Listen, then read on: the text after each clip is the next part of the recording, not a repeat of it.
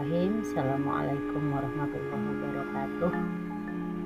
Kembali kita bertemu Bapak Ibu dalam podcast pendidikan dan pengawas sekolah bersama saya Media Sofianti, pengawas SMA cabang Dinas Pendidikan wilayah 5 Provinsi Sumatera Barat.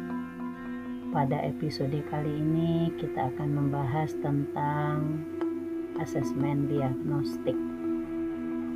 Asesmen diagnostik adalah suatu asesmen yang digunakan untuk mendiagnosa kemampuan kognitif dan non-kognitif siswa selama siswa-siswa kita belajar dari rumah atau belajar daring.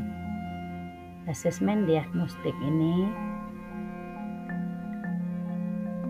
kalau yang berhubungan dengan non kognitif itu bisa dilakukan oleh wali kelas bersama guru BP, guru bimbingan dan konseling atau guru BK dengan menggunakan uh, boleh lembar observasi, boleh daftar pertanyaan, atau boleh mengungkapkan lewat uh, gambar atau emosi yang diberikan kepada siswa-siswa kita.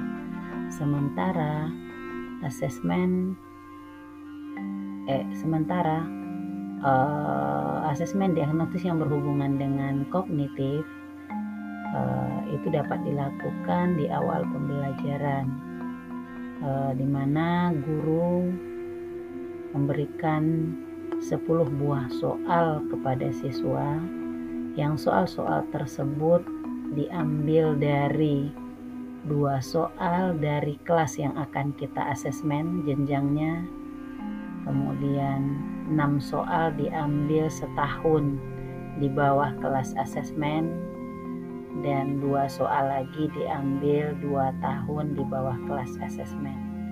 Misalnya kalau kita mengasesmen kelas 12 maka soal dua soal untuk kelas 12 kita ambil pada KD pertama di awal pembelajaran.